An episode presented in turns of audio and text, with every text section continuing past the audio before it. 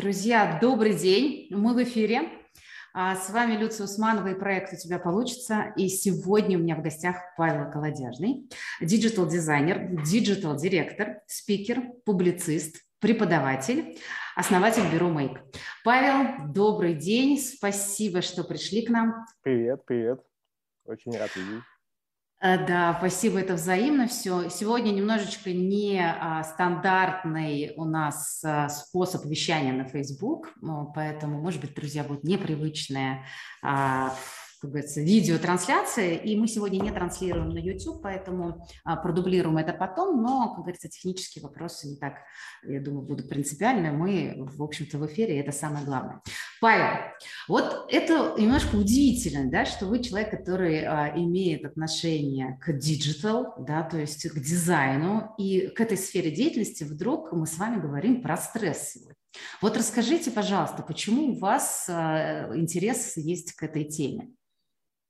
Эм, ну, во-первых, э, потому что хм, сейчас я с какого-то конца зацеплюсь. А, у меня интерес к теме, в том числе и стресса, а, связан как э, прикладное значение для творчества и продуктивности.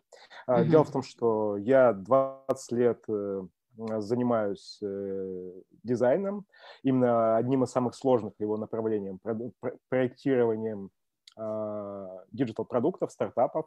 Mm-hmm. Причем как бы каждый из этих проектов это от полугода до несколько лет длится, и его делают а, большая команда людей. А, вот. И сохранять себя в ресурсе, в ресурсных состояниях, в, ну, в состоянии, когда ты ежедневно должен что-то придумывать и, и ну, изобретать новое, э, условно быть в творческом состоянии э, на ежедневной основе, и ты просто вписываешься в долгую, и ты должен относиться к этой составляющей ресурсной э, бережно и профессионально, чтобы посредине пути не сойти с дистанции. И поэтому у меня есть э, большой интерес э, к условно к ну, продуктивности, фокусировке, концентрации, вниманию, а, методикам творческого мышления и сохранения себя в ресурсном состоянии. Mm-hmm. Вот, потому что выгорать стали все пару лет как, а, а творческий кризис существует, наверное, тысячелетий 5-6. Да. Истории. Вот. И а, как раз творческие люди, они подвержены, именно потому что постоянно используют свой когнитивный и творческий созидательный ресурс mm-hmm. в прикладных э, целях, отдавая его наружу, они а, ну, подвержены как раз-таки а, классическим качелям художника-любителя. Полгода творит, полгода бухает. Это же вот, ну, это же, ну, это же, ну, это классика, же, это же классика, да, uh-huh, которая, ну, которую мы все знаем. И поэтому относиться к себе бережно, сохранять себя на длинных дистанциях, когда у тебя высокие нагрузки, это ну, очень важный навык в творческих профессиях. Угу. Да, интересно. Вот. А, а теперь ага. подводка к, ну, к стрессу. Давайте. А, просто стресс это ну, может, в некотором роде одна из частностей. Тот, тот mm способ, который позволяет э, а, себя целенаправленно развивать как э, физически, так и психически, так и духовно. А мы ежедневно, каждый день человек с ним э, сталкивается по много раз на день, а, и просто он не знает, что, оказывается, он столкнулся что со стрессом. стрессом. Это основной способ э, жизни, развития и эволюции каких-то систем, а, реакция на внешние стимулы с целью адаптации. И зная, как устроен этот механизм, он может быть не разрушительным врагом, а союзником, mm-hmm. который позволяет достигать э, необычных э, результатов, то есть экстраординарных. То есть я, допустим, э, какое-то время назад был там на 40 килограмм тяжелее. Э, либо, допустим, врачи, врачи говорили, э, что ты никогда не будешь бегать. Вы зависло, э, вы зависли. Да, у меня тоже зависло ваше изображение. То есть мне кажется, что вы зависли. Но я думаю, что, видимо, что-то в целом с трансляцией я вас слышу. У меня изображение висит. Вы меня слышите, Павел? Да, да, да, да. Все, замечательно. Но это прямой эфир, поэтому такое иногда случается. А, вот э, это очень интересная э, форма как бы взгляда, вернее, интересный взгляд на стресс, когда ты смотришь на это не как на врага, с которым нужно бороться, а когда это можно а, взять себе в союзники. И мне в этом смысле очень а, импонирует эта история, мы сейчас с вами ее разбираем, порассуждаем на эту тему. Я точно так же, так, у нас вышла трансляцию. Павел пропал у нас. Сейчас дождемся его.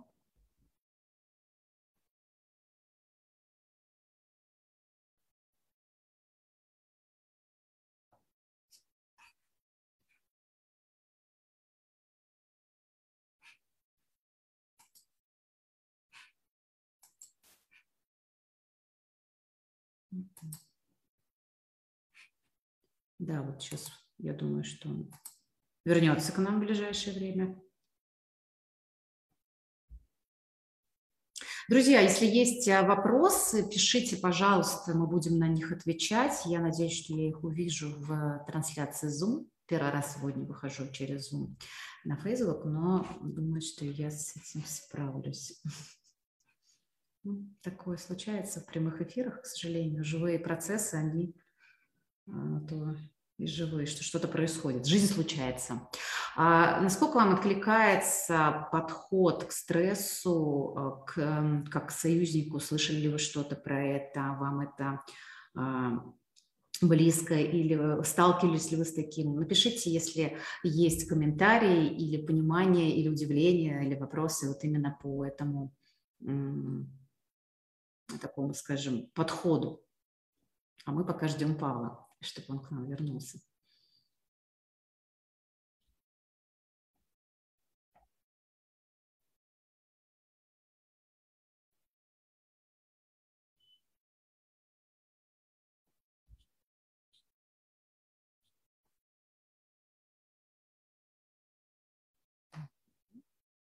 Так, ждем пока.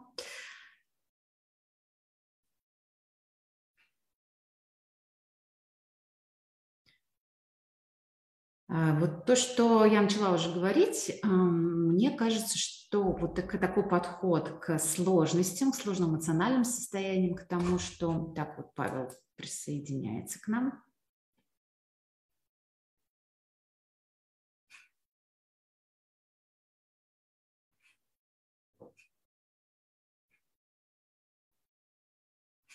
и не смог присоединиться. Угу, вылетел снова.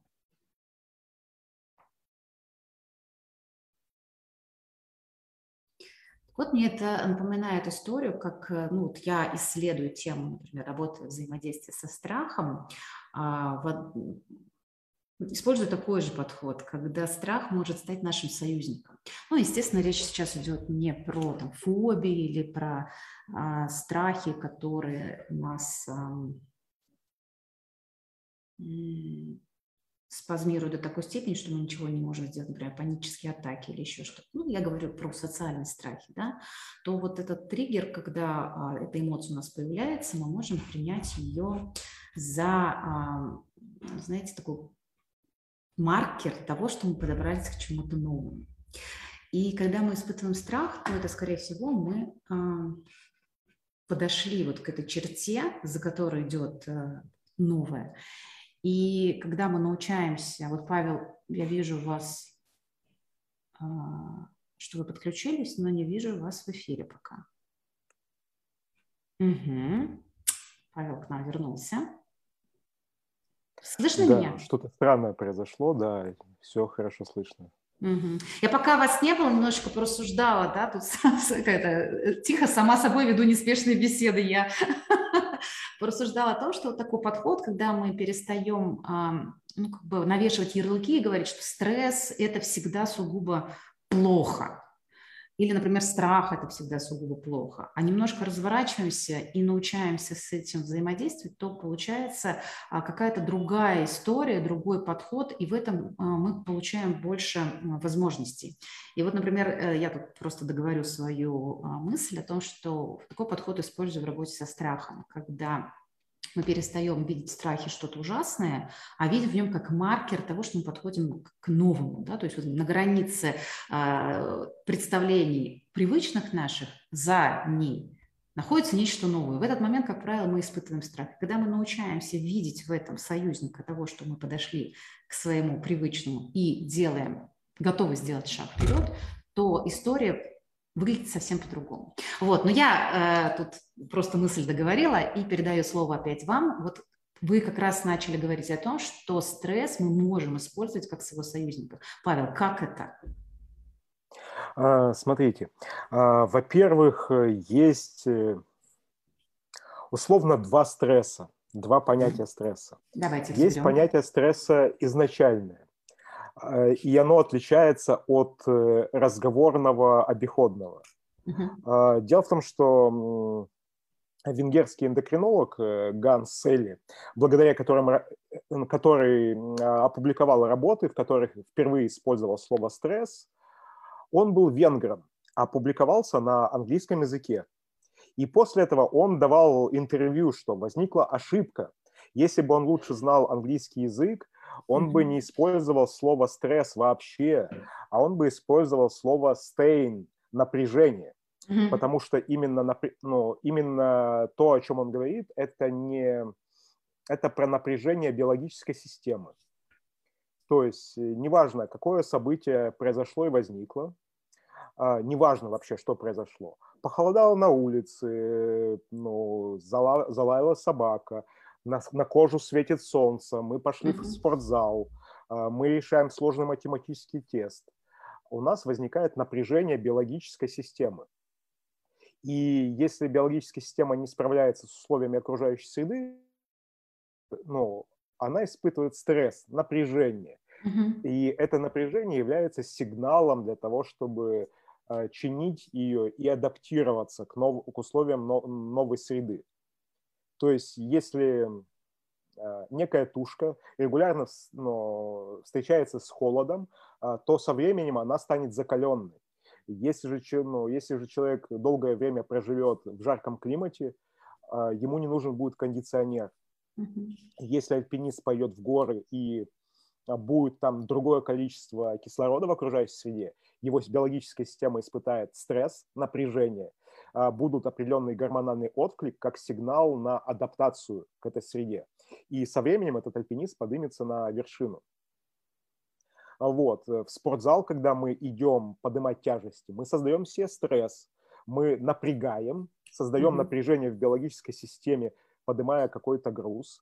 А, после этого, ну, еще у нас э, нервное напряжение, потому что а, возникает. Мы создаем напряжение в системе, и если мы потрудились хорошо, то есть стресс получился достаточно сильный, то от этой тренировки будет польза. А если же мы только сделали то, что всегда умели и могли, а, то и пользы от этой тренировки никакой нет. И если мы узнали что-то новое, мы нарушили стабильность системы, а, э, система разволновалась. И усвоив это, неважно, урок, ситуацию, эмоциональную реакцию, физиологическую реакцию, а, у нас возникла адаптация к новым знаниям, новой среде и так далее. Вот. Либо, ну, то есть все биологические системы стремятся к равновесию. Равновесие – это гомеостаз, mm-hmm. минимальной потери, минимальной потери энергии стресс как возмутитель, он показывает системе, что она, она выходит из равновесия. Если оно, как у Ницше, эту систему не убило, а, то остается биологический след. Снаружи среда, под которой нужно измениться. И если этому биологическому существу дать время на это изменение, благодаря э, паузе, сну, би, ну, физиологическим веществам, то оно достроит э, необходимые структуры, неважно, нейронные структуры, либо физические структуры, и адаптируется к окружающей среде настолько, насколько сможет. И mm-hmm. я это, ну, я это знаю, я не должен был бегать от слова совсем, у меня, я коротконогий с врожденной дисплазией, и у меня за плечами несколько а, марафонов, несколько Хотя бегать я не должен был вообще. В моем кругу есть ребята, которые бегают гонки 160-240 километров за mm-hmm. раз. А, взял и побежал. А, э, я, ну, я не знаю, я круглогодично плаваю в море зимнем. Неважно, в каком море. Вот в прошлом ноябре как раз я был в Мурманске и плавал там ну, собственно, в Арктике, вот ноябрь, декабрь, там хорошая толщина льда, то есть выше моего роста толщина льда, но нормально себе этот человек плавает, потому что он способен адаптироваться, но а, именно, а, то есть, и все это произошло благодаря тому, что а, я последовательно давал а, нагрузку, нарушал равновесие своей системы, Система смотрела, что э, окружающая среда изменилась, под нее нужно измениться, а, чтобы вернуть равновесие. Но я ее опять ловил и проводил следующую тренировку, и опять давал нагрузку чуть-чуть выше. И опять э, тело пыталось адаптироваться, прийти, прийти в равновесие. И понимая просто работу этого, работу этого механизма, мы понимаем, что, во-первых, это стресс не бывает хорошим или плохим. Mm-hmm. Бывает длительный и короткий. Тот, на который мы успели адаптироваться, либо нет. И ну, это просто очень важно, что вот если говорить зону психологии, mm-hmm. то есть вот не, ну, эндокринолог сказал про ну, работу биологической системы, э, ну, стресс как, как напряжение биологической системы. А психологи используют исключительно стимул страха. То есть есть одно из возмущений системы, один из стимулов может быть, что встретил какое-то страшное событие, неважно, выпрыгнул тигр, да, или на тебя накричал кто-то, а, как у современ... наших современников чаще бывает. Uh-huh. И ну, произошла реакция «бей или беги», и да. у тебя либо фонтан агрессии, либо, либо эмоция подавленного страха, либо какого-то страха. Вот. Э, и действительно, ну, вот именно с точки зрения психологии, это, это одна из ниточек, что такое является стресс, она важна, потому что страхи, фобии и агрессия – это важная часть психологии. Плюс мы с ней часто сталкиваемся, и она оказывает на наше поведение большое значение. Но стресс – это широкая система. И ну, тот же самый стресс э, используется в медицине, есть термин гармезис, намеренное стресса, ну, намеренное очень агрессивное воздействие mm-hmm. для того, чтобы пробудить, пробудить восстановительные способности организма. Они дают контролируемую дозу яда, ну, там, какой-нибудь там змеиного, допустим, либо пчел, змеиный, либо пчелиный яд, это один из примеров использования намеренного вмешательства ядом а, для того, чтобы пробудить восстановительные способности организма. Либо некоторые используют там лучевую терапию как способ пробудить э, большое количество систем, выживать, адаптироваться и спасаться. И это активный инструмент в медицине. В каждом спортзале э, каждый спортсмен использует механики стресса для развития. А если, если человек шахматист, допустим, не mm-hmm. будет встречать э, более сильных соперников а, раз за разом, а, то его, он будет находиться в зоне комфорта, а, соответственно, его система будет находиться внутри гомеостаза, равновесия, и он не будет прогрессировать. Вот. Но здесь же, и... я сейчас хотела бы вас уточнить, да, по ходу вы про это сказали, но мне кажется, тут нужно прямо на этом сакцентировать внимание. Если мы говорим про стресс, который позитивен для развития, то он должен быть не чрезмерен. То есть это некий уровень стресса, если мы говорим там, про нагрузки, вот вы приводили пример того, как вы плаваете, да, то есть вы же постепенно шли, каждый раз добавляя некую, там, больше времени в холодной воде, или если это тяжелые веса в спортзале, то с каждым разом чуть больше веса. То есть нагрузка, она здесь должна быть э, не чрезмерной. То есть то же самое, когда мы тренируем там свои, э, там, например, нейропластичность, да, а, тренируем свой мозг, мы, нам должно быть сложно, мы должны воспринимать сложную информацию, сложные образы, сложные фильмы, а, там, учить иностранный язык, ну, много разных есть способов для этого, но здесь обязательно важным условием, что нагрузка не должна быть чрезмерная. Да? То есть когда мы переходим некую черту, то здесь уже мы можем получить некий обратный эффект. Вот здесь э, э, что вы можете сказать и как определить вот эту степень? Если мы, если это не агрессивное воздействие окружающего мира, а именно использование этого механизма, uh-huh, то uh-huh. Э, в спорте, ну именно в спорте, а, как э, про физиологическую составляющую, а, есть э, принцип плюс ну, 110%. 110% зовется. То есть столько, сколько можешь, и еще чуть-чуть. это так ну, все тренера говорят, это вот последний километр на беговой дорожке, последнее mm-hmm. усилие, последнее повторение. Это как раз, как раз то, ну, то самое вот последнее усилие, которое есть. То есть ты мог, смог 10 раз, а теперь попробуй 11 ты. Вот. Mm-hmm. И это достаточная зона дискомфорта, но при этом не, не приносящая э, разрушения. То есть э, тушка, физиологический организм, понял, да, он столкнулся с чем-то, с чем не справляется, и поэтому нужно дорастить мощности. А, но при этом оно не оказало разрушительного воздействия. То есть если окружающий мир на нас может повлиять как угодно, mm-hmm. и мы не, ну, часто не можем это контролировать, то используя как способ нагрузки при планировании физических либо психических тренировок, можно давать с каждым каждый геймер знает, что играя в компьютерную игру, каждый уровень чуть-чуть сложнее, сложнее. либо оно чуть быстрее, либо какие-то mm-hmm. более сложных противников ты встречаешь. А, и он учится адаптироваться, адаптируется, учится.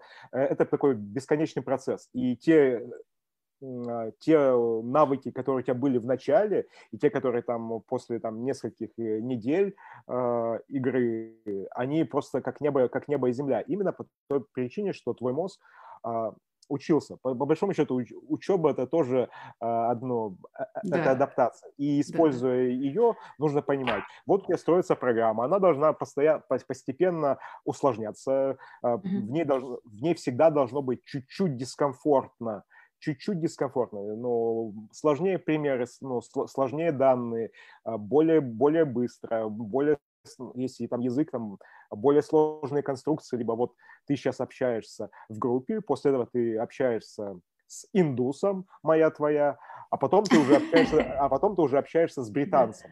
Uh-huh. И это как бы разные, это разные стадии uh-huh. владения, владения навыком, которые постоянно усложняются. А, вот смотрите, получается, если мы используем механизм стресса для того, чтобы тренировать свою адаптивность, гибкость и как результат некую устойчивость к тем факторам, которые на нас влияют и на которые мы повлиять не можем, то мы можем говорить как бы про такие превентивные меры, да, про то, что мы себя прокачиваем. И вот эти навыки устойчивости мы приобретаем. Если мы можем об этом говорить, то э, вернемся теперь к стрессу, который мы не можем управлять, да, то есть нагрузка, дедлайны, вот это вот все, что вокруг нас происходит, и то, чтобы оно нас не разрушило. Вот как вот такие тренировочные вещи, и если мы переходим, например, непосредственно там, к деятельности, да, к жизни, как мы можем это внедрить для того, чтобы стресс перестал ну, наверное, не знаю, возможно ли это вообще быть для нас чрезмерным, потому что жизнь, она случается, и мы не знаем, как она на нас повлияет. Но, тем не менее, чтобы мы были более гибкими и адаптивными. Вот каково ваше исследование на эту тему, как в вашем примере, как вы это делаете в своей деятельности? Эм, я использую различные способы, как справляться с этими ситуациями. Но, как ни странно, одна из самых mm-hmm. лучших, допустим, психических, да и физиологических способов – это достаточный отдых и сон. Mm-hmm. Потому что почти все это, ну то есть, понятно, выйти из зоны стресса, то есть чтобы он прекратился, потому что основной стресс, который самый разрушительный, это затяжной и хронический. Да. То есть, допустим, э, я работаю, а начальник э, чудак. Э, ну, к примеру, да, и человек не может изменить ситуацию по какой-то причине, он пребывает длительное время в ситуации, которая для него деструктивна, но изменить ее не может, и поэтому он пребывает в длительном хроническом стрессе, и вот эти вот а, гормоны, которые должны были по большому счету принести пользу, либо спасти его от тигра, либо стать сигналом на адаптацию, они копятся и а, не находят э, ну, выхода. И происходит деструктивное воздействие на, на организм, а, как, как камушек у бегуна. Камушек может быть крошечный, но благодаря продолжительности он может превратить всю ногу, ногу в кровь. Mm-hmm. Вот. Хотя он песчинка. Вот точно так же, так и длительный стресс. Ты, может быть, не сталкиваешься с чем-то э, ужасным, но благодаря длительности, точ- количеству этих точек соприкосновения со стресс-фактором, а, он тебя разрушает. Поэтому первый шаг, который нужно делать, это изъять себя из стрессовой ситуации, дать себе паузу на восстановление. То есть банальные вещи, но все, что касается психики и физиологии, почти все ремонтные и адаптационные работы, они происходят во время сна. Uh-huh. То есть можно там э, серьезнее, там терапия, проработка, снятие возражений, изменение, ну, там рефрейминг и снятие точнее, перемена точки зрения на текущую, на текущую ситуацию. Есть много а, ну, подходов, но самый простой и естественный с точки зрения физиологии – это достаточное количество паузы и сна. Вот. И то есть есть, конечно, ситуативные вещи, да, как себя стабилизировать, как себя ну, стабилизировать там, с помощью там, в моем случае это часто дыхательные практики, медитативные практики, э, физические тренировки, ну, типа, там, вроде бега на, дли, на длинную дистанцию, такая одиночная пробежка, она способна пережечь э, ну, как энергию почти весь адреналин, который накопился mm-hmm. в течение дня. Э, вот. И плюс еще и закончить все хорошей дозой эндорфинов. Ну, ну по, большому, по большому счету, эндорфины это, на, это наш организм говорит, этот придурок себя убивает, и поэтому надо вколоть ему обезболивающее. Uh-huh. Вот. А бегуны на это подсаживаются. Вот, и поэтому, да, вот, к примеру, был, ну, был напряженный стрессовый день, и сразу после этого дня, чтобы отсечь и не нести домой и в вечер а, весь, ну, все это напряжение, которое накопилось, ты выходишь на пробежку, э, с нее возвращаешься, и все то, что было в тебе, оно уходит. Э, простые способы в моменте, да, как себя стабилизировать, это через все знают, почти, ну, мало кого я встречал, кто это практикует, это дыхательные практики, в том числе там сделайте 7 глубоких вдохов и выдохов. Э, и чай, ну, дело в том, что наш организм э, цельная система дыхание, сердце, мозг, они связаны в, ну, и вообще заземление на физиологический процесс, оно все является цельной, цельной структурой. Чтобы себя осознать и почувствовать, мы себе говорим, считай дыхание, но ты же себя в этот момент осознаешь как э, ну, как физическую сущность здесь, не в мыслях где-то там, а именно здесь и сейчас ты просто, даже считая шаги, ты прислушался к себе, ты себя поймал, ну, ну в тело вернул, а не в мысли. Э, ну, потому что почти все наши ситуации, когда мы что-то крутим, кто был прав, не прав, как можно было поступить, они происходят где-то в вымышленных мирах, в нашем сознании. А когда мы фокусируемся на дыхании, мы приходим свое тело, вовнутрь, а оно физически существует в конкретном э, месте. И мы в этот момент, э, ну, то, что условно называется, заземляемся.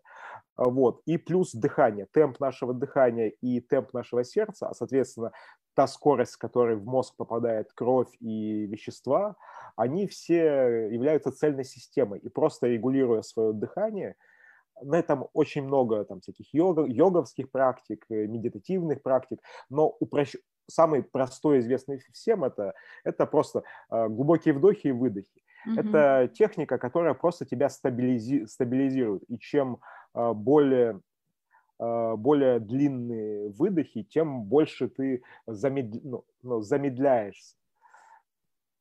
Вот, то есть э, можно было бы сказать там про балансы газа, о кислорода. Да, да, да, да, газообмен и вот про это все. Да, но, угу. вот, но это, ну, и понятное дело, что просто изменение его в крови сказывается на нашей ментальной деятельности, наша, каждая мозговая клеточка это замечает, что, вот, и, соответственно, реагирует. Но самое простое – это просто вот дышать очень сложное объяснение такому простому процессу, как ну, с точки зрения его использования. Да, это всегда, знаете, самые простые методы, кажется, ну что за ерунда, что, что это, что это, когда говорят дыши, ну я и так дышу, да, на самом деле, когда мы находимся в напряжении, то и дыхание затаивается, и тело замирает, и на самом деле дыхание не происходит в полной мере. Тут можно еще добавить, да, вот если про газообмен, что очень хорошо работает задержки дыхания, а, разные схемы задержек дыхания и так далее, но это чуть более ну, вроде, вроде, вроде темы Вимахофа. Да, то есть, ну, как бы это уже более продвинутый способ, но начинается, как вы совершенно точно сказали, как бы с такой заземленной позиции, когда я есть, я здесь, я присутствую, я в, в контакте с собой, а через это я в контакте с миром, и тогда я могу уже какие-то делать здравые вещи, а не находясь вот в этом состоянии, э, идти в реактивную такую да, ситуацию, когда паттерны срабатывают за меня, а я не управляю этим процессом. И в этом смысле, да, вот если мы говорим про стресс-менеджмент как способность управлять стрессом, стрессом, да, то есть регулировать уровень, повышать свою адаптивность. То дыхание, конечно, это а, такая базовая штука, еще бы хорошо бы соединить да, с телесными практиками какими-то, потому что телесность нам в этом процессе очень нужна. А, и я с вами здесь да, полностью согласна, что ну вот там можно искать какие-то там очень хитрые схемы, но на самом деле в реальности все бывает да, зачастую чуть Нет, проще. там просто там ну просто оно звучит э, дыхание это просто и да. э, но если ну, просто диссертация пишет, ну, пишется да. о том, что происходит да. э, с нашей системой, угу. с нашим сердцем и мозгом в процессе дыхания и как на это можно влиять. И вот, вот, такой, ну, вот такой толщины книги об Конечно. Пишется, да. И, э, если мы там возьмем индийскую да, систему, например, которая сейчас очень Не, я говорю про там западная, да, да, да, да, причем что ага. сейчас уже это все научно оценивается, там действительно трактаты, которые на эту тему пишутся.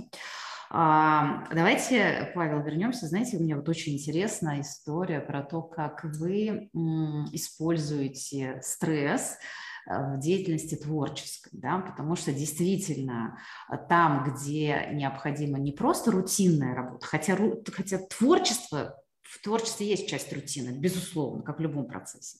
Но все же в творчестве а, нужен, нужна искра, да, нужно и вдохновение, нужно и какой-то новый взгляд. Иногда он замыливается. Да, и вот это понятие, как там, я не знаю, а, вдохновение по запросу, вообще оно даже Звучит странно, да, что можно вот так вот вдохновение к себе пригласить, но э, мастера говорят, что как бы можно, да, но опять же, как это возможно? Как в таком тонком процессе, как а, вот творчество, которое очень сложно оцифровывается, и в то же время в реальной жизни это тоже дедлайны, это э, требования, ты должен чему-то соответствовать, эти контракты, вот эта вся история, вот эта соединенность как бы абстрактного с реальным, вот как это происходит, и как вы здесь можете э, стресс взять себе действительно в друзья, в союзники? Поделитесь, пожалуйста, мне кажется, это очень э, Я не думал это под таким э, но, но мне есть что сказать. Давайте. Во-первых, чем ближе человек к практической творческой деятельности, тем меньшее значение он придает фактору вдохновения. Угу. Чем ближе, тем э, меньше он придает этому фактору. И неважно, если мы почитаем биографии там, Брэдбери, Стивена Кинга, э, ну, Леонардо да Винчи, а, ну, это просто вот то, что вот в памяти всплыло, вот, они все очень пренебрежительно относились к фактору вдохновения. Вот, потому, ну, это Сейчас э, я попытаюсь объяснить. А, кстати, Роден, который вот мыслителя сделал, uh-huh, uh-huh. он не поленился, написал об этом аж 120 страниц начинающему художнику о вдохновении, трактат, где он 120 страниц подряд громил несостоятельность и переоцененность этого слова в творческой деятельности. Uh-huh. Это очень важный момент, потому что вот, допустим, в творчестве Родена – я часто как раз привожу коллегам именно этот пример на тренингах дизайнерских, а, то, что в случае как раз Родена, вот посетила его, посетили его бабочки в, ну, в животе, вдохновение, он, родилась идея. Mm-hmm. Это очень mm-hmm. важный момент. Да. Но родилась идея. Он зафиксировал эту идею там, за полчаса там, на листочке в виде эскиза. После этого что делал этот Роден? Он запрягал телегу, нанимал грузчиков, ехал фиг знает куда за город на каменоломню, под, ну, подбирал и грузил вручную, без всяких кранов, эту глыбу мрамора на эту, ну, эту телегу. После этого э, эта груженная телега долго, долго ехала в город, ну, до, ну, приезжала к нему в мастерскую. Э, и он одевал э, кожаный фартук, брал в руки молоток и долото, и после этого около там двух-трех месяцев подряд, а, матерясь, покрываясь потом, в пыли, в мраморной крошке, разбивая пальцы в кровь, а, высекал тот замысел, который родился у него в момент вдохновения, чтобы из его головы оно появилось в реальности.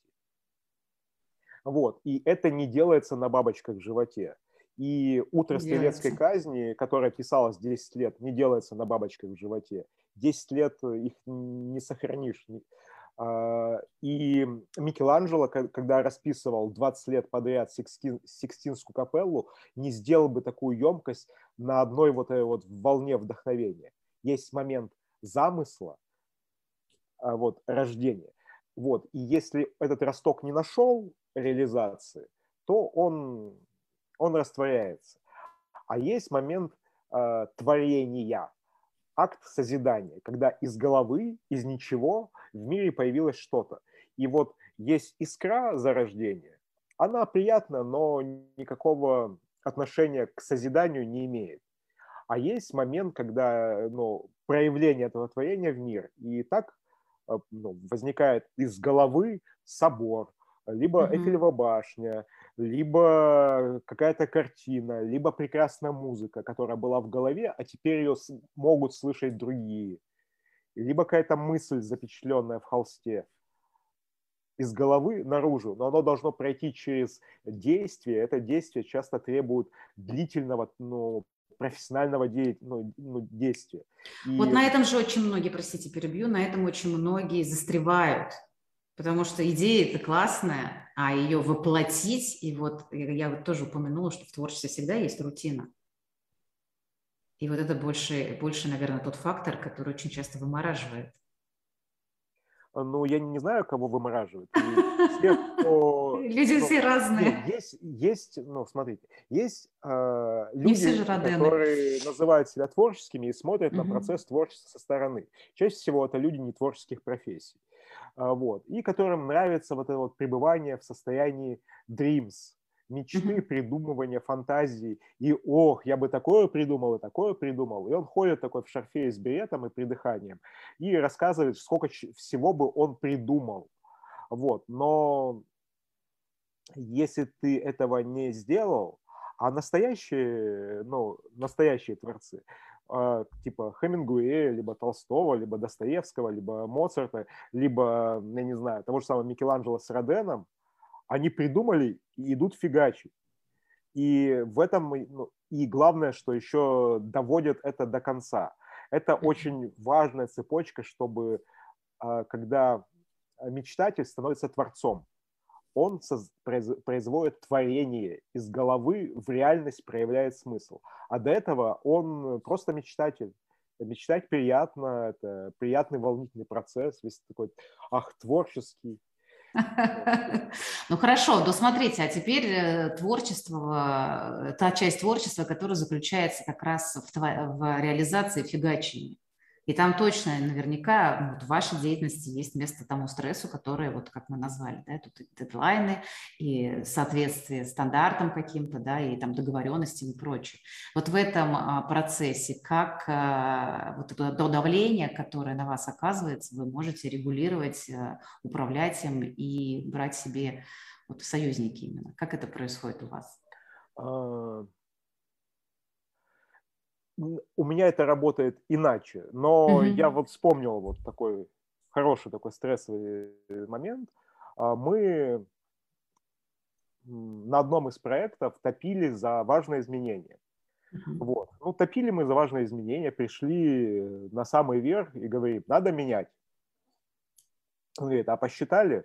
Ну, посчитали там э, работу там, программистов, дизайнерского отдела, исследователей. Ну, оно нам потребуется, ну, где-то год, ну, полтора года, вот, и суммарно, суммарная смета, ну, где-то миллионы восемь а, долларов. Mm-hmm. А, то есть около двух миллионов долларов на, ну, и тут задается вопрос, так, ребята, хорошо, а, ну, не вопрос, а как как и когда эти деньги вернутся. Вот вы будете полтора года работать, да, эти деньги должны а, как бы принести большую пользу. Вот, вы готовы взять на себя эту, эту ответственность? Вот. И да, это вот такой был момент э, длительного стресса, а, когда ты живешь, э, ну, и, ну делаешь а, с определенным, ну, определенным ну, ощущением, что ты должен проверить свои решения, ты отвечаешь на протяжении всего промежутка времени действия за эту за, эту, за, за, за то, что эти вложения будут э, оправданы с лихвой. Вот. И это, да, действительно, может быть стрессовая ситуация. Но у меня скорее, а, ну, то есть есть бытовые методы регуляции стресса, вот, плюс я что-то, ну, как можно больше вещей беру, принимаю в зону своей ответственности авторства. А, это очень э, важно, потому что есть факторы, которые ну, то есть нужно разделить, да, на что ты можешь повлиять, на что, а что может повлиять на, на тебя. И, соответственно, из того, что может повлиять на тебя, ты должен понять, на что ты можешь влиять, а, на, а, а что ты должен принять, mm-hmm. вот. А то, что зависит от тебя, по возможности расширить, чтобы у тебя была зона э, твоего ну, влияния, контроля. Вот. Э, то есть не позиция жертвы, а позиция автора – когда все вещи, которые происходят и которые могут на это повлиять, они находятся в зоне твоего авторства. Ты можешь, ну, ты можешь вмешаться. Это очень меняет отношение к ситуации. Вот. Э, а, но чаще всего это все равно это бытовая практика ежедневная, вроде ежедневного холодного душа, там, нескольких раз в неделю пробежек, ежедневной медитации, дыхательных практик – вот последний год балуюсь, там, каждый день стою на гвоздях. Mm. Вот. А, ну, то есть, ну, это как бы просто, просто, просто эксперимент. То есть я далек от эзотерической составляющей, но при этом мне очень интересна нейрофизиологическая составляющая этого процесса, когда мозг приучает, приучается контролировать жесткое негативное воздействие снаружи. Да, еще и берет оттуда огромное количество новых а, состояний потому что я вот, ну, например, не стояла на гвоздях, но у меня был несколько раз опыт э, стояния на стеклах. И это определенное состояние, в котором ты, э, в котором, если ты в него можешь войти, то процесс, он действительно такой э, вау-эффект имеет то есть включаются какие-то совершенно другие механизмы, и этот опыт очень запоминается. Более того, его можно взять как некий образ. Воспроизводить, да. Да, да, и вот этот образ, а, который ты получаешь, причем он ведь, это не просто зрительный образ, да, это все там, и ощущения, температуры, и ты сам, и твои какие-то вот эти а, коннект с людьми, которые рядом находятся, да, и, и, и все вместе это некое такое состояние, как ключик можно использовать потом а, в других процессах, и кстати, э, в том же самом стрессе можно использовать и это тоже, да, потому что там же есть такая история, что ты, ну, когда ты идешь, ты как бы доверяешься, да, ты как бы входишь ну, в состояние потока. И вот это не сопротивление, а, знаете, как в хорошем смысле я, сдаться, да, в таком, ну не сдаться как э, жертва, принять. А, а принять, да, и что ты идешь в это, все, я готов, ты шагаешь, и там очень много на самом деле ресурса обнаруживается, который мы потом можем использовать в таких ситуациях, где стресс высок, где мы не можем снизить. Ну, бывают такие ситуации, да, ну вот мы попадаем в эту историю, мы не можем, у нас нет тумблера выключить, да, вы говорили, там, изъять себя из этой ситуации. Да, когда-то мы можем, когда это там, работа, деятельность, и мы так раз и прям себя переключаем. А иногда бывают обстоятельства. И вот такой опыт, э, он, мне кажется, тоже очень здорово расширяет, дает какие-то дополнительные резервы, резервуары да, для своей силы внутренней, которые потом мы можем использовать прикладно. Да. Я как раз э, пару недель, ну или неделю назад писал статью, у меня так получилось, что как раз вот произошел год, ага. как я стою на гвоздях. О, круто. В плане, ну, в плане ежедневной практики. Угу, угу. Вот. И действительно, это отличный именно тренажер для контролирования уровня своей, ну, своей тревожности и стресса. Потому mm что, ну, ну, правда, все мое существо, когда ты встаешь на гвозди, Э, чувствуя, когда под ступнями около там, 400 острых гвоздей находится, mm-hmm. оно говорит, чувак, у тебя вообще стресс. Вот. Но главное, что потом э, другие какие-то ситуации за пределами этой практики, ты, ну, ты тоже начинаешь э, сравнивать. Ну, да. как бы, окей, да, ты, ты, ты, и у тебя есть внутри вот этой вот ну, состояние, да, состояние, которое ты можешь э, воспроизводить и ну, про э, терпение, при, про прекращение внутреннего диалога, про м, такое оп опустошенность, да, ну, это прекращение внутреннего ага, диалога, ага. про самоконтроль и самообладание, э, чтобы вернуть себе равно, ну, равновесие вне зависимости от э, воздействия внешней среды. Ну, то есть я как раз использую именно, ну, как когнитивный тренажер, да. Ну, это очень круто, потому что здесь столько э, фокус, столько точек внимания, столько фокусов в, в этом процессе сходится, что ну, сложно с чем-то это еще сравнить, и это, конечно, здорово, здорово. Надо прямо взять у ну, вас я тоже как начал, это лайфхак. Э, с точки зрения стресса, я ага. просто э, проводил именно эксперимент. Первый месяц мой знакомство с этими гвоздями был именно эксперимент. Ага. А, я начал, я смог простоять дома, когда никто, ну, нету внешнего наблюдателя. То есть вообще впервые ну, попробовал в офисе у друга. Увидел у него доску и попробовал в офисе у друга. И когда на тебя смотрит кто-то, я смог там около двух минут простоять. Но когда я попросил его, а привези мне эту доску домой, все равно она у тебя пылится. А, когда без внешнего наблюдателя, я смог на ней простоять 20 секунд. Mm-hmm. И потом в течение месяца, благодаря регулярности и моему пониманию, как работает стресс и адаптация, я из 20 секунд сделал, из любопытства дважды сделал по часу. Ух ты. Вот. Из 20 секунд и потом я не мог, я, э, я сделал, сделал час. Но потом я понял, что час это бесполезно, ну, это, ну, ну, просто это бесполезная штука, вот, и ну, у меня осталось в практике там 10-15 минут. Ага, вот как раз хотел спросить, достаточно, да, 10-15 минут есть, для того, ну, чтобы получить есть, необходимый да, опыт? Есть ага. так называемый доза-эффект. Ага. У любого ну, препарата, пищи, ну, да. э, душа, сна. Э, есть доза-эффект, который ну, достаточен. Как, например, многие тренера говорят, что силовая тренировка не должна длиться дольше, чем 60 минут. От 45 до 60 минут. Mm-hmm. Потому что мы в, за, за этот период достигаем самого высокого гормонального отклика, а все, все, что остальная тренировка, которая идет, она пережигает эти гормоны, которые вы, выделились. Mm-hmm. Соответственно, если она вот, если ты не филонил, а час хорошо потрудился, достаточно, но ты mm-hmm. должен в этот момент пофигачить.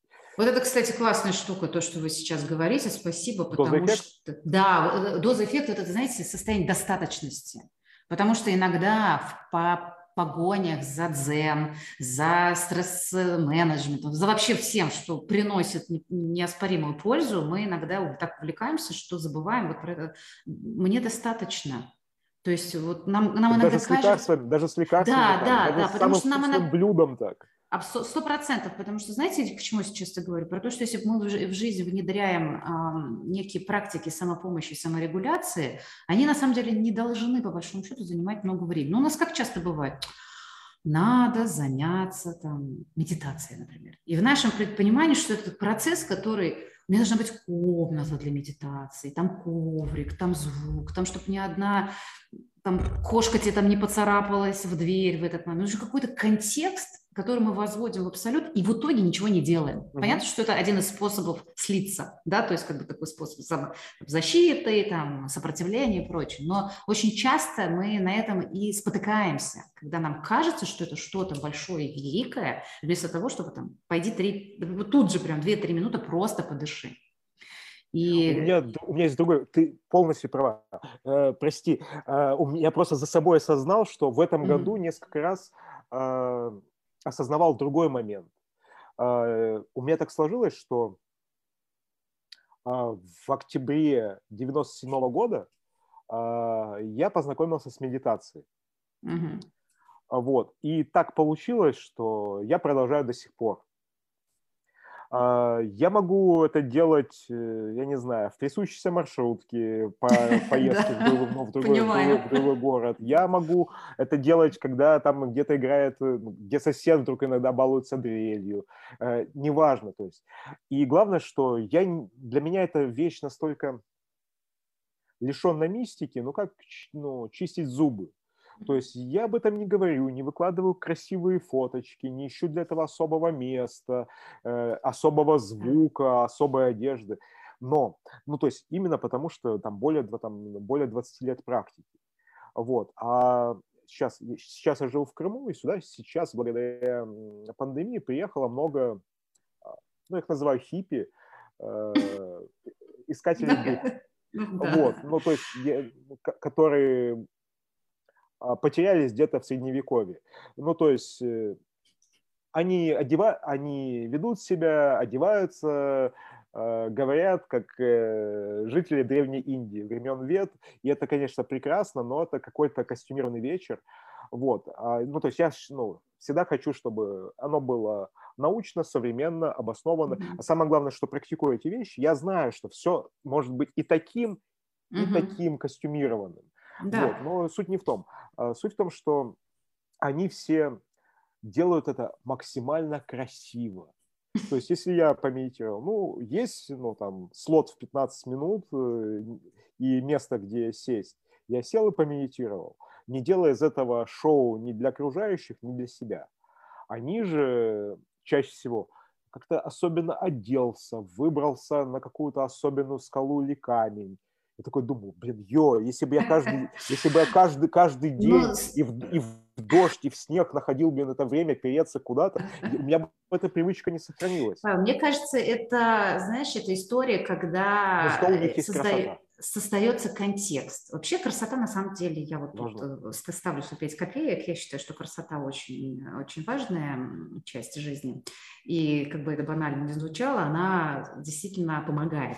Но я хочу сказать, что ты сейчас рассказываешь, это про создание контекста, когда я полностью иду в это, и мне кажется, иногда такие ретриты, они нужны для того, чтобы получить необходимые, вот, знаешь, 10 тысяч часов, и ты нарабатываешь э, опыт, да, там, я 20 лет э, практикую, и поэтому сейчас мне ничего не нужно. И у меня тоже был э, опыт и ретритов, и я очень много лет занималась кундалини-йогой, и вот это очень меня откликнулось тем, что ты рассказывал про стояние на а, гвоздях, там в практиках у нас такие есть кундалини, ты там 11 минут, например, держишь руки в строго определенном состоянии и не шевелишься. И это, могу я сказать, практика почище стояния на гвоздях. Некоторые некоторые практики, динамические вот такие медитации, статические, вернее, медитации, тоже называется медитация. Там как, каких только нет. Ну, и, так, это и, при, при, причем и руки под 45, и в стороны, и, и, и сочетание с дыханием. И там, конечно, не просто там, медитация, там это можно и трансцендентный опыт получить очень мощный. Угу. Тут фишка в том, что э, я это потом как бы могу взять как опыт в жизнь. Да? Я это угу. не, про, не, про, не я прям Для того я, все делается. Да? да, да, да, но для того, поэтому иногда нам нужны такие выезды, где красивая природа, где там море бушует, там красивая скала, и когда это не для Инстаграма, то, о чем ты говоришь, я тоже прекрасно понимаю, это, ну, и тут можно постебаться над этим, и я тоже там иногда люблю, да, как их называют, ягонавтами постебаться в хорошем смысле, потому что иногда мы забываем, как, знаешь, за деревьями не видим людей, то есть мы э, практику подменяем, да, как бы влюбленностью в практику. Да, а на самом деле практика, она чуть более суше, чуть более спокойнее, чуть более реалистичнее, и для нее не всегда нужен контекст. Да? А, скорее всего, для нее вообще никогда контекст не нужен, кроме тех редких случаев, когда ты выезжаешь ради контекста. Тебе да. нужно море, горы, и, в общем-то, почему бы и нет. Да? Но если мы говорим про реальную жизнь, тебе вообще для этого ничего не нужно. Ни гор, ни, ничего, и можно там плакать, стенать, что в городе плохой воздух, но лучше там поставить себе увлажнитель, очиститель и дышать в квартире, чем вообще этого не делать. Ну да. С точки зрения привычки, в принципе, чем э, меньше у тебя дополнительных условностей, контекстов и триггеров, mm-hmm. чем более автономная эта привычка, тем более она живучая. Mm-hmm. Mm-hmm. Вот, потому что, ну, я не знаю, если, допустим, я привязывался бы к месту, либо одежде, либо определенному yeah. времени, э, то она постоянно бы сыпалась при командировках, поездках, э, переездах. Но не знаю, mm-hmm. вот у меня просто так получается, что вот я за несколько, ну, приблизительно треть года рассыпанную погодой я провожу в, в поездках uh-huh. рабочих, либо развлекательных, но так или иначе можно сказать, что каждый третий день, это не так, но получается, что треть года приблизительно, mm-hmm. приблизительно находится где-то ну, где в пути. Вот. И если бы привязывался там, к конкретному месту, конкретному коврику, да. конкретному да, еще чему-то, оно бы все сыпалось постоянно. Я, ну, да. Как знаешь, как бы в йоге говорят, э, ну, вот люди занимаются практикой долго, что йога – это, собственно, есть жизнь. То есть ты, находясь за компьютером, можешь там помедитировать, это уже йога. Ну, это уже как бы такие, э, да, фишечки, что ли, но это на самом деле, мне Нет, ну кажется, ва... мне кажется важно про это мне кажется, важно. Алрабинда и Оша как раз-таки, они пытались построить этот мост между Западом и Востоком, и у, и у Оша, и у Алрабинда есть такой термин «интегральная йога», да. где угу. йога — это не удел отшельников э, в монастырях, а, вот. Ну, а иначе это, ну, если хочешь... А иначе это смысла нету в этом. Да, смысла в этом нету. нет смысла. А то именно как техника для жизни пыталась. Вот, вот. Э, йоги Бхаджан, который привез кундалини-йогу на Запад, он называл это йогой домохозяина. В том смысле, что это не йога человека, который сидит э, в пустыне там, или там, в пещере и медитирует. Это йога, которую использует любой обычный человек обычной жизнью, который живет. И вот как раз-таки интегральные практики, да, про которые ты говоришь, мне кажется, сейчас тренд на них, вот на там, вот этот mindfulness, да, можно называть как угодно сейчас mm-hmm. это. Но фишка в том, что мы можем взять это в реальную жизнь, в обычную, в повседневную. Потому что очень классно сидеть на коврике и медитировать на океан. Ну это просто, ну это просто кайф, и никакого тебе стресса даже, нет. Даже не, даже не медитировать. Да даже просто сидеть.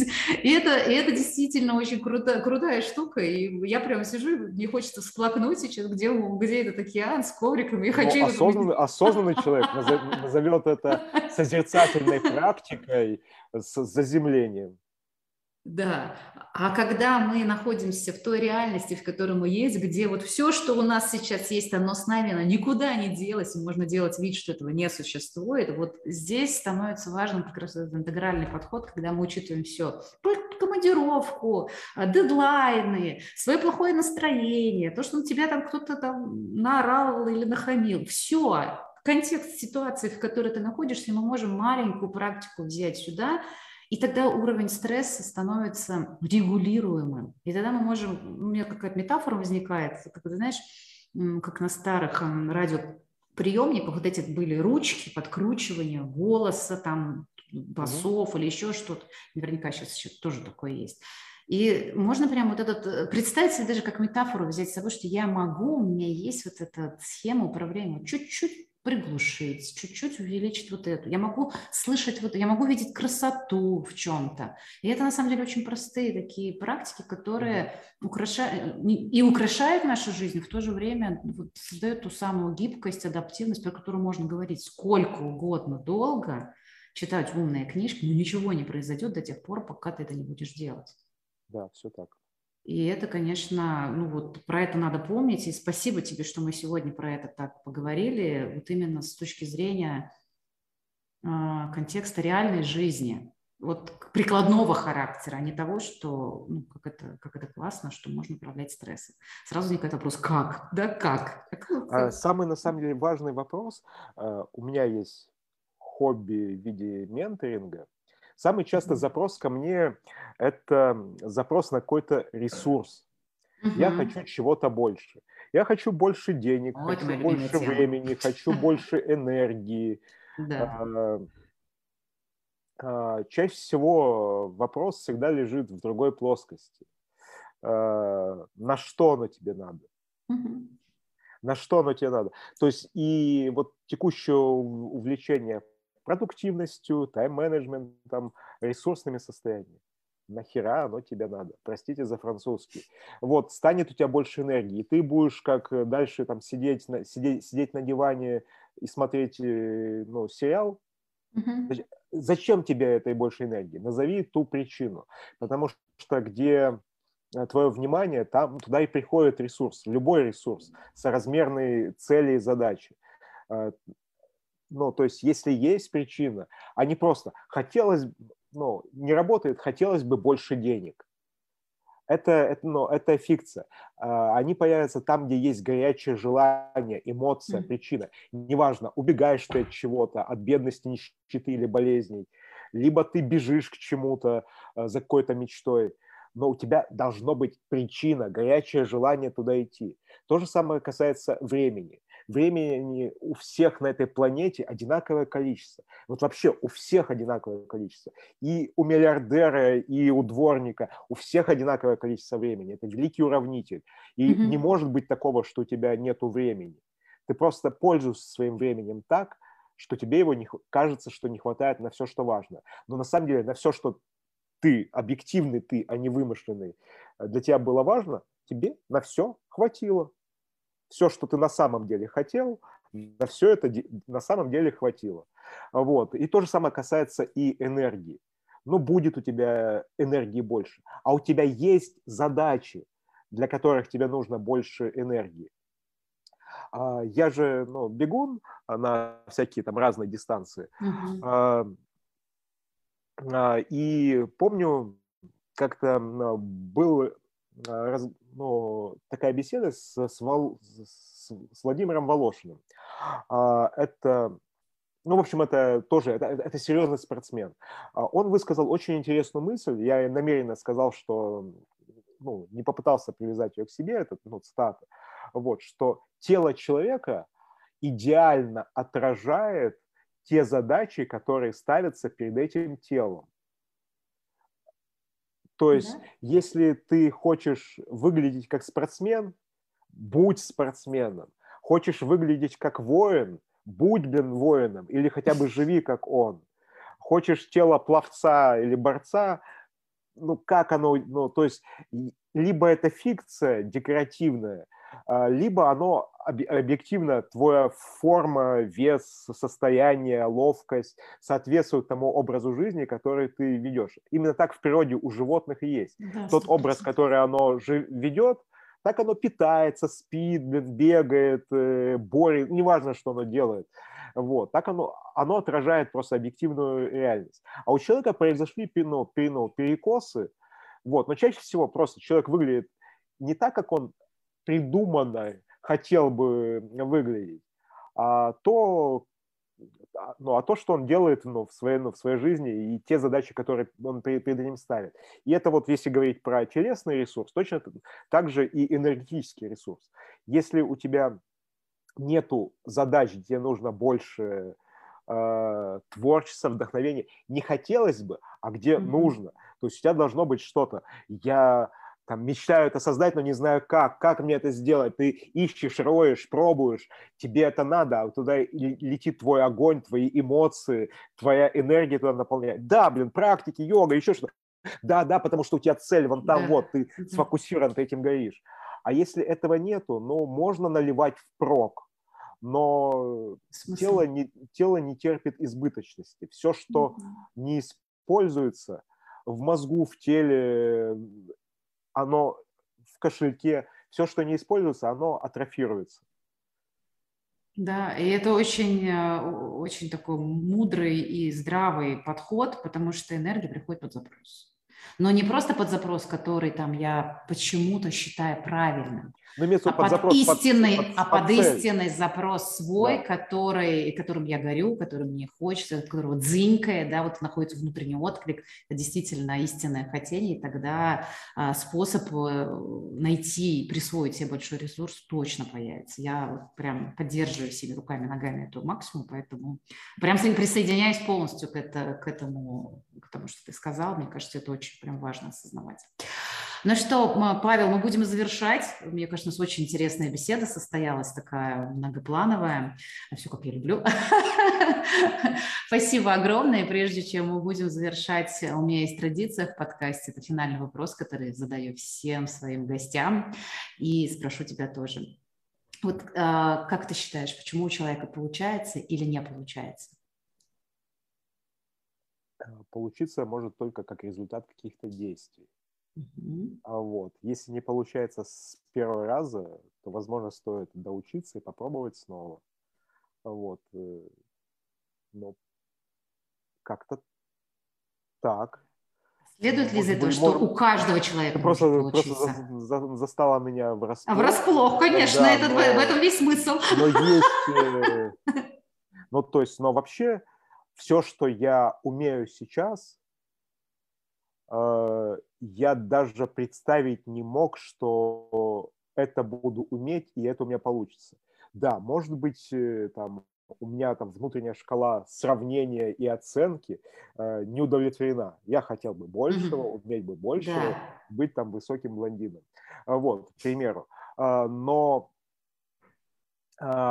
то, что я, тот образ, который я веду, тот, э, те навыки, которые у меня есть, та физическая форма, которая есть, тот доход, который у меня есть, ничто из перечисленного я там 20 лет назад даже вообразить не мог, что эта речь будет идти про меня. Mm-hmm. Не мог э, человек э, с определенной степенью ожирения, у которого там 40 килограмм лишнего веса, думать, что он будет подниматься на высочайшую вершину Европы, либо там пробегать какие-то марафоны, либо еще что-то. Даже вообразить не мог. Не мог мальчишка, который шел в изо-студию, знать, что он будет там одним из сотни лучших дизайнеров в стране. Даже вообразить не мог. И что те конкурсы, о которых он даже не слышал, он даже не то, что участвовать в них не будет, он будет там в членах жюри. Просто mm-hmm. даже представить не мог. И все это, каждое из этого произошло, потому что я делал и иногда наивно делал, иногда сознательно делал. Далеко не все и не всегда получалось, и уж точно не получалось там с первого раза. Mm-hmm. Вот. Но оно как-то произошло, и, видимо, это только урок для того, чтобы замахиваться на, на большее и пробовать. И... Классно. Вот. Так что если, ну, ну, то есть просто пробовать, доучиваться, снова пробовать. Ну, то есть mm-hmm. только действие дает результат. И случайный кирпич э, с неба. Слушай, у меня прямо сейчас инсайт такой произошел, что вообще в любой момент времени у тебя уже все получилось. Потому что что ты имеешь, это результат твоих действий Конечно. в прошлом. Конечно. И в принципе у тебя уже получилось. Получилось стать тем, кто ты есть сейчас, приобрести те навыки. Просто мы обычно так привыкли мерить тем, что я хочу там еще какую-то цель, там ставлю себе задачку и оцениваю ее, и в какой-то момент можно просто забыть и обесценить все, что у тебя уже есть вот, сейчас. Ну просто под, ну, подростку, у которого за плечами а, жизненный опыт низкий, наверное, mm-hmm. приводить такой пример, который я привел, не стоит. А вот да. как раз-таки человеку ну, взрослому, там, от 30 и выше, у которых mm-hmm. есть за плечами пройденный путь, mm-hmm. им очень хорошо зайдет. Просто прокрути, кем ты был, кем ты стал, а, как, ты, ну, как ты живешь, и да, будет вот там э, причина и следствие, но как минимум это будет понятный пример в ретроспективе. Да, Спасибо огромное, спасибо за увлекательнейшую беседу, мне было очень интересно, и мне кажется, что и нашим зрителям, слушателям было много чего полезного услышать сегодня. Вот. Спасибо я огромное. Надеюсь, да, я надеюсь, не сильно помешали там вот этой накладки с техникой, но получилось действительно интересно. Спасибо большое. Ну что, пусть все получается запланированно и даже лучше. Да, спасибо. Пока. Всем пока, друзья. Спасибо, что были с нами. До новых встреч.